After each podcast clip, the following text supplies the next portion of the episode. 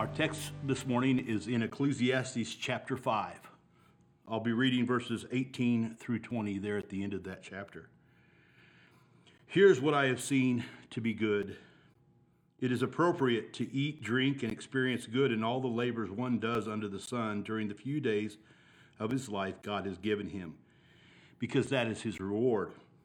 Furthermore, everyone to whom God has given riches and wealth, he has also allowed him to, jo- to enjoy them, take his reward, and rejoice in his labor. This is a gift of God, for he does not often consider the days of his life because God keeps him occupied with the joy of his heart. This is the word of the Lord.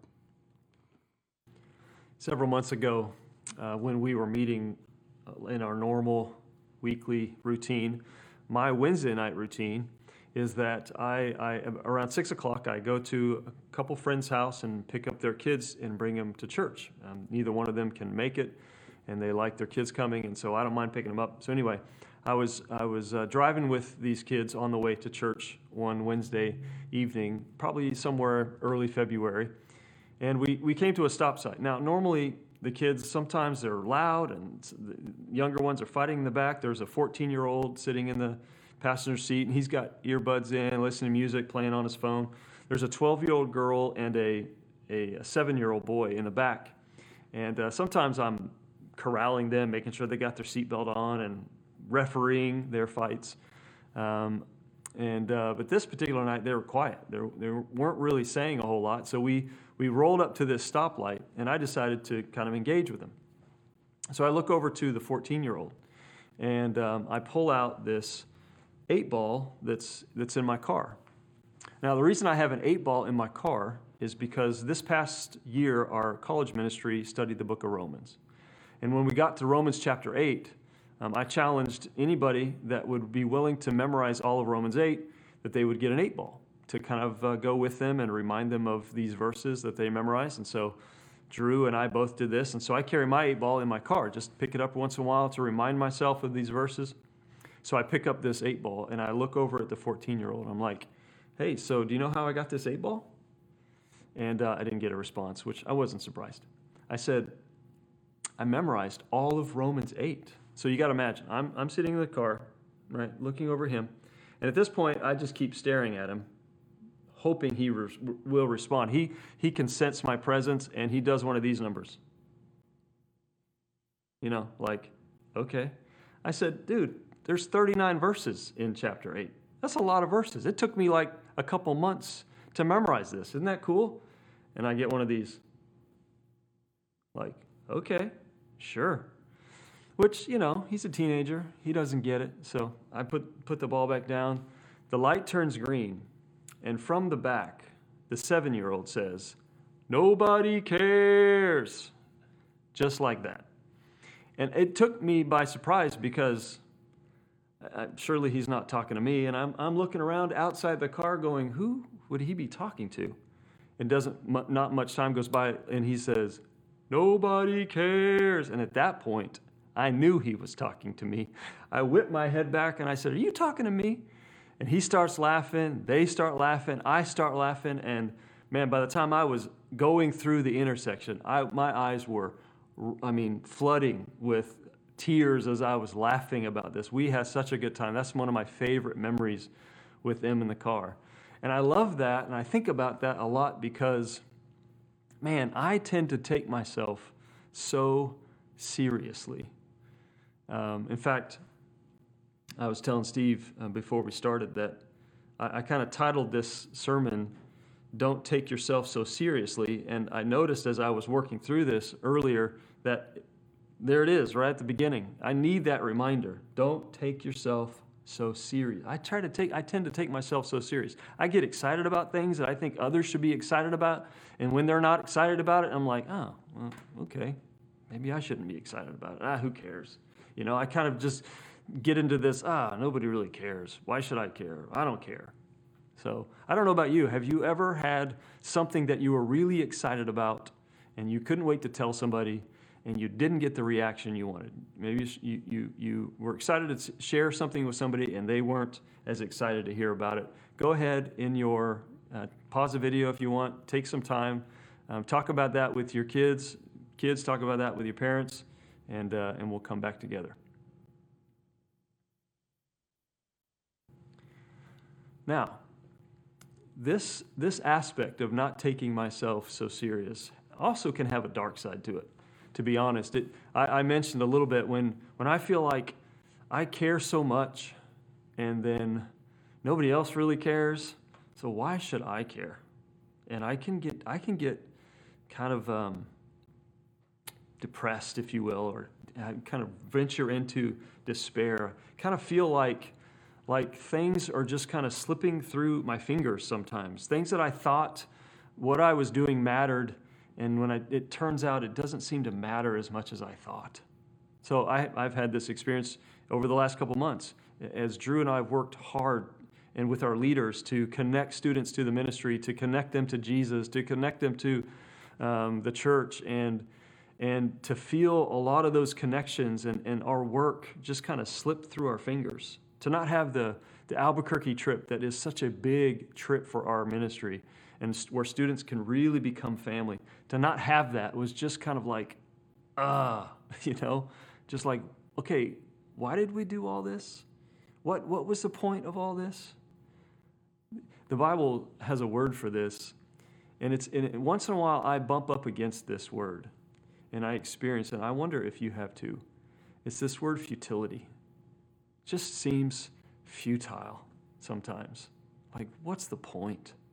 I don't know if you had a moment over these last several um, couple months where all the hard work and all the things that you've done um, and, and just seem you can just see them kind of slipping through your fingers like investments or relationships or um, businesses that you own or or even gospel conversations. I can tell you of a couple students that we were sharing the gospel with that, that when all this happened, we just kind of lost touch with and were left to just pray for them. And if I were be honest, there are times where it feels like that's just not enough.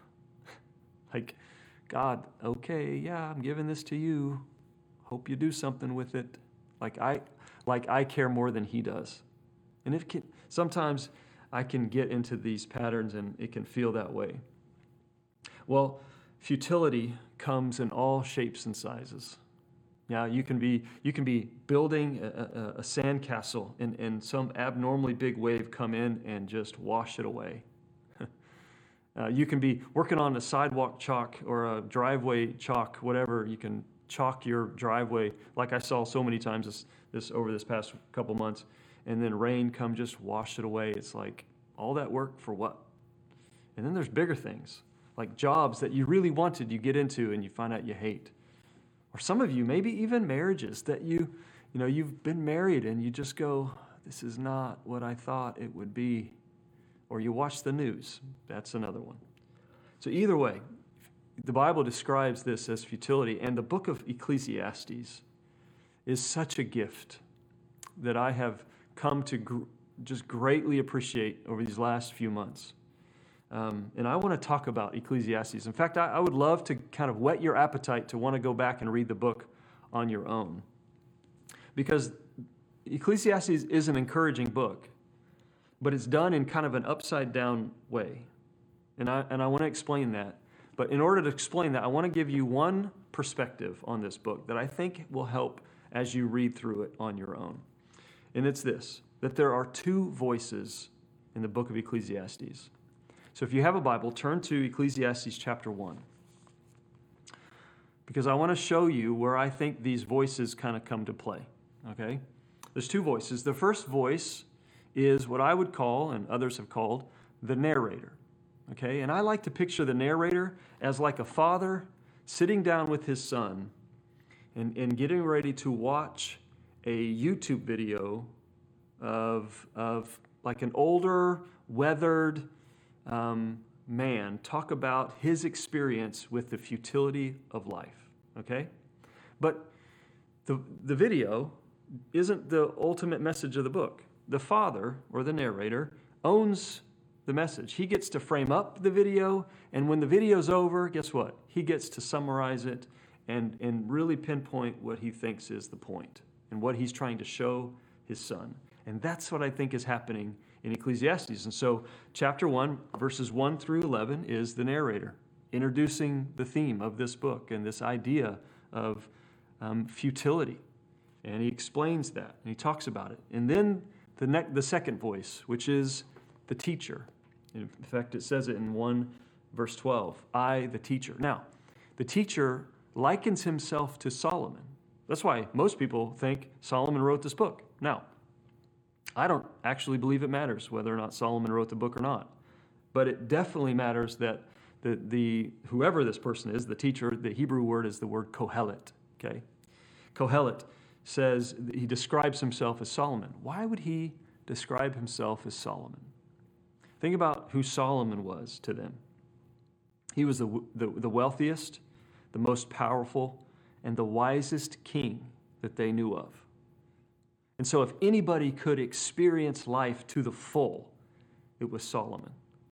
And so, this, this teacher comes in, and from that verse, chapter 1, chapter, chapter 1, verse 12, all the way through to the end, to chapter 12, turn to chapter 12, verse 7, he speaks. And he shares his, his experiences and his philosophy, and sometimes his anger with life and his angst with life, and sometimes his joy in life, like the verses that Paul read. And he ends in, in chapter 12, verse 7. And then the narrator comes back on and he takes over. And he sums up the he sums up what the, the teacher's words, and then he adds some words of his own, which we'll get to at the end of my message. But I think that perspective really does help frame up what I think this is talking about. And it shows, again, it's this up down, upside down encouragement because it shows where to find the meaning of life by reminding us that it's not found in the experiences of life. And if you're going, what? Then you're well on your way to reading Ecclesiastes. There is one word that comes up over 40 sometimes, and it is this word, futile, or in some translations, meaningless or vanity. And it's this Hebrew word, hebel. And hebel literally means vapor or smoke. Vapor or smoke. Hebel means vapor. So, wait a minute. Everything is vapor, absolutely vapor. What does he mean by that? Well, see, the, this is where the translators have to go, okay, we can't use the literal word. he must mean something else. And from what we understand back then, this idea, this, this word would have meant, um, would have been a metaphor to describe something that is temporary and uncontrollable. See, what, what the reason that Hebel is used is because it's reminding us um, that we can't control and manipulate it for our own purposes. In other words, I can't grab this and throw it at you. It's gone. I can't grab it and put it in my pocket. I, it's just gone. It's temporary. It's elusive. It's, it's uncontrollable, unmanipulative. And that is the point that you can't control it. I can't make it do what I want it to do. And he's going to go on, the teacher, and he's going to go on and he's going to talk about how life, how these different experiences in life are like vapor that when I try to make it do what I want it to do, I'll come to this point where I go, ah, what's the, I, it's vaporous, it's, it's meaningless, it's futile. And so he says this about several things. And so here's the list of things. You ready? Pleasure. Here's what he says about pleasure in chapter 2, verse 1. I said to myself, Go ahead, I will test you with pleasure. Enjoy what is good but it turned out to be futile. Listen to what he says about possessions in chapter 2, verse 11. And right before then, he goes on and on and on about all his possessions and all the things he bought and owned. And verse 11, he says, When I considered all that I had accomplished and what I had labored to achieve, I found everything to be futile and a pursuing of the wind. There was nothing to be gained under the sun. Think about Solomon what you know about Solomon, nothing to be gained. He owned he could own anything he wanted. And that was his conclusion. Then he moved to work. When there is a person whose work was done with wisdom and knowledge and skill, and he must give his portion to a person who has not worked for it, this too is futile and a great working or a, a great wrong. In other words, what he's saying is go ahead, work really hard with wisdom and knowledge and skill, but guess what? When you die, it's going to be passed on to a son or to a relative or to someone else, and they're not going to work as hard as you. And it's probably not going to be as good as you had it. But go ahead, work hard you want, you know? Then he says this about wealth. This isn't a surprise to us. The one who loves silver is never satisfied with silver, and whoever loves wealth is never satisfied with income. This too is futile. And then he, and then he comes to wisdom. In, verse, in chapter 2, verse 15, he says, So I said to myself, What happens to the fool will also happen to me. Why have I been overly wise? And I said to myself, that this also is futile. So he's, after all these things, work and pleasure and, and wealth and possessions, he says, even wisdom. If, if I think, oh, no, no, it's not those things, it's wisdom. It's about being wise. If I'm just really, really wise, then I can, then I can manipulate and control life to make it do what I want. And, he, and what he says there is, the wise person dies too, just like the fool. Sometimes the wise person dies before the fool. And the fool lives longer than the wise person. So, in other words, yeah, just being wise doesn't make you live longer. It's not a formula to follow. So, I imagine with each of these, I imagine the teacher sitting in the back going, Nobody cares. and it's and I think he does it with a smile because he knows he knows that we need to bump up against this thing. We need to bump up against futility to be reminded of some things. But it's not just these things he talks about. He talks about some bigger, deeper, harder things. Like he talks about injustice being pervasive and uncontrollable. He talks about death being unpredictable, evil people living longer than, than righteous people, and, and all of this, he concludes, is futility. That life under the sun is absolutely futile. Now, why would this be in the Bible? Think about that. Like, why would this kind of a message? It seems depressing and it seems like ugh, heavy. Why would this be in the Bible? I think it's fascinating that this is Memorial Day weekend because some of you have experienced the loss of a loved one way too soon. You know exactly what this is like. Others of you have experienced injustice. I was just talking to a friend um, of mine. She was a former student in our ministry. She's an African American woman, and she was a leader for us, and she's moved off, and she's now an engineer. And I called her last week because of all that's going on and asked her how she was doing. And she just said she's constantly frustrated constantly angry about the injustice and the racism, not just that's in our country, but that she feels and experiences. And I could not help but think, wow, Ecclesiastes like gives you a voice. Those of you who've lost someone sooner than you hoped and wished, this book gives you a voice, not to fix it, but just to come alongside of you and say, yeah, life, right? And so it's not just the silly things that are frustrating, it can be the bigger, deeper things too that are hard. But the reason I chose Ecclesiastes 5 18 through 20 to be read is because it's a helpful reminder that we're not in control of these things that happen in life and, and that we shouldn't take ourselves so serious. Let me read it again verses um, 19 and 20. Furthermore, everyone to whom God has given riches and wealth, he has also allowed them to allowed him to enjoy them, to take his reward and to rejoice in his labor. This is a gift of God, for he does not consider the days of his life because God keeps him preoccupied, God keeps him occupied with the joy of his heart. In other words, if you just spend your whole time considering the days of your life, what's the point? Why do I waste my time? Why do I work so hard? Why do I do these things when someone could just come in and take it all and there's nothing I could do about it? Or, or I could just die all of a sudden, and what would it be for? What, what's, what this Kohelet is, is describing is just be consumed with what you get to do. Enjoy doing what you get to do. It reminds us to keep the experiences of life in its proper place, in relation to God, who is above the sun, and enjoy it for what it is. Not for more than, than you can make it, you know, and not for less than God intended it, but enjoy it for what it is.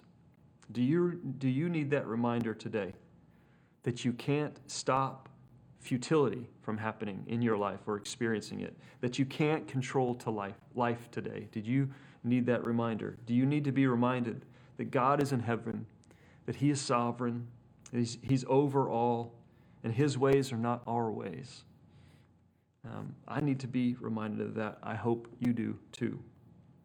So, what are you going to do the next time life whispers in your ear or maybe shouts from the back seat, Nobody cares? What are you going to do? Here's what I hope I hope you turn to Ecclesiastes, but ultimately, I hope that by experiencing futility, that you see it as a gift. That you see it as a gift, a gift that reminds you of a couple things. First of all, a gift that reminds us to be humble. This phrase, fear the Lord, or fear of the Lord, is mentioned in Proverbs and in Ecclesiastes and in Job. That fear of the Lord is the beginning of wisdom. You ever thought about why fear? I think sometimes we're afraid of that word fear, but it is a good word. It is an appropriate word. When you come face to face with your Creator who is all powerful and all knowing and all loving and holy and just, fear or humility is the natural and normal posture in which we can have. And so when we experience futility, it's a reminder to be humble, that, that ultimately God's ways are above our ways, and we aren't in control of this thing we call life anyway. The ultimate message, like I said earlier, is found at the end of Ecclesiastes held by the narrator, a father to his son, in chapter 12, verses 12 through 14. Let me read it. But beyond these, my son, be warned. There is no end to the making of many books, and much study wearies the body. You know what I think he's saying there? I think he's saying, hey, listen to Kohelet, listen to the teacher, but don't spend too much time with him.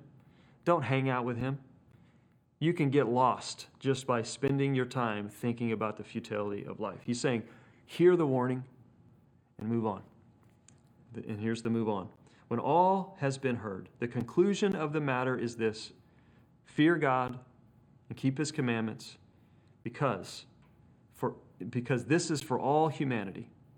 For God will bring every act to judgment, including every hidden thing, whether good or evil. He says, Fear God Humble yourself before Him. It is the, it is the entry point into a relationship with God.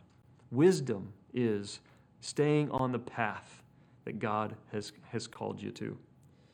And in, or, in order to do that, you've got to stay humble. And He says, stay humble, fear God, obey His commands, and remember, God's going to make all things new. He's going to right all wrongs. It's not our job to judge, He's got it. So it means hold on to your, your work and your pleasure and your relationships and your wealth and the wisdom that you have. Hold on to it with an open hand.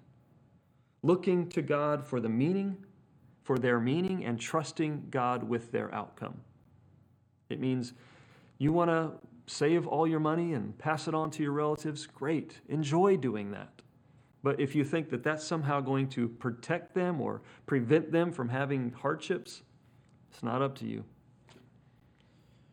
Hold it with an open hand. The second thing I think it reminds us of is where our hope comes from and who to put our hope in. C.S. Lewis says that all of us, if we live long enough, will realize that the things that we hoped would satisfy us don't. That's a, that's a fascinating idea. He says, you know, you got the degree and you got the job and you show up and you're excited, and guess what? Nobody cares. I've had students tell me that. You got married to the man of your dreams or to the woman of your dreams, and you had some kids, and you find out several years into your marriage that you're still not happy. You got the promotion or the raise, and, and you've got more money in your bank account, and guess what? It's not enough. He says, We live long enough, we're going to reach the end of these things, and they're not going to really satisfy. Lewis says, When this happens, there's two bad ways to respond and, two, and one good way to respond. He says the first bad way is the way of the fool, and that's to blame. He says, you know, it's, it's saying it's the people's or the job's fault, or I picked the wrong man or the, the wrong woman, and my kids are the problem. It's I need more money, and then I'll be happy. It's the way of the fool, it's to blame. The second way is the way that I can tend to fall into it's the way of delusion, disillusion. And that's resignation. It's, ah, who cares? It doesn't matter anyway. There's no point. It's, it's being tempted to give up and to lose hope. Um, Jay Stringer, in his book called Unwanted, describes this as hijacked futility. And I kind of like that. Hijacked futility is, is, is resignation and loss of purpose and passion. And when this happens, he describes how it leads to very destructive behaviors in people's lives. The, the third way, which is the one good way, he says, is the way of the Christian. And I want to read you his quote. If you know C.S. Lewis, he's very philosophical. He says this Creatures are born, are not born with desires unless satisfaction for those desires exists. A baby feels hunger. Well, there is such a thing as food. A duckling wants to swim. Well, there is such a thing as water. If I find in myself a desire which no experience in this world can satisfy, the most probable explanation is that I was not that I was made for another world. The Bible gives a voice to the frustration of futility, and its answer is to hope in Jesus, to hope in Him. And speaking of Romans 8, I want to end with my favorite verse, currently, my favorite verse from this chapter. It's Romans 8, chapter, chapter 8, verse 34. Listen to what he says. This is the gospel summed up in a verse. Christ Jesus is the one who died, but even more, has been raised he also is at the right hand of God and intercedes for us. In other words, what he's saying is, He died for your sins and my sins so that we don't have to. He was raised to life and conquered death so that someday we will too. And He's at the right hand of God, reigning over everything so that, in other words, you can trust Him with anything and that He is also interceding on our behalf because He cares deeply for us. That is hope, my friends.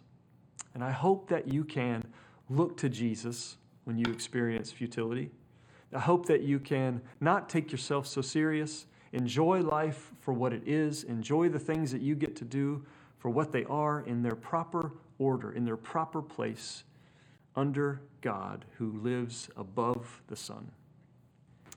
I hope that you've been blessed by this. Please continue to look to Jesus as we offer our hope in him.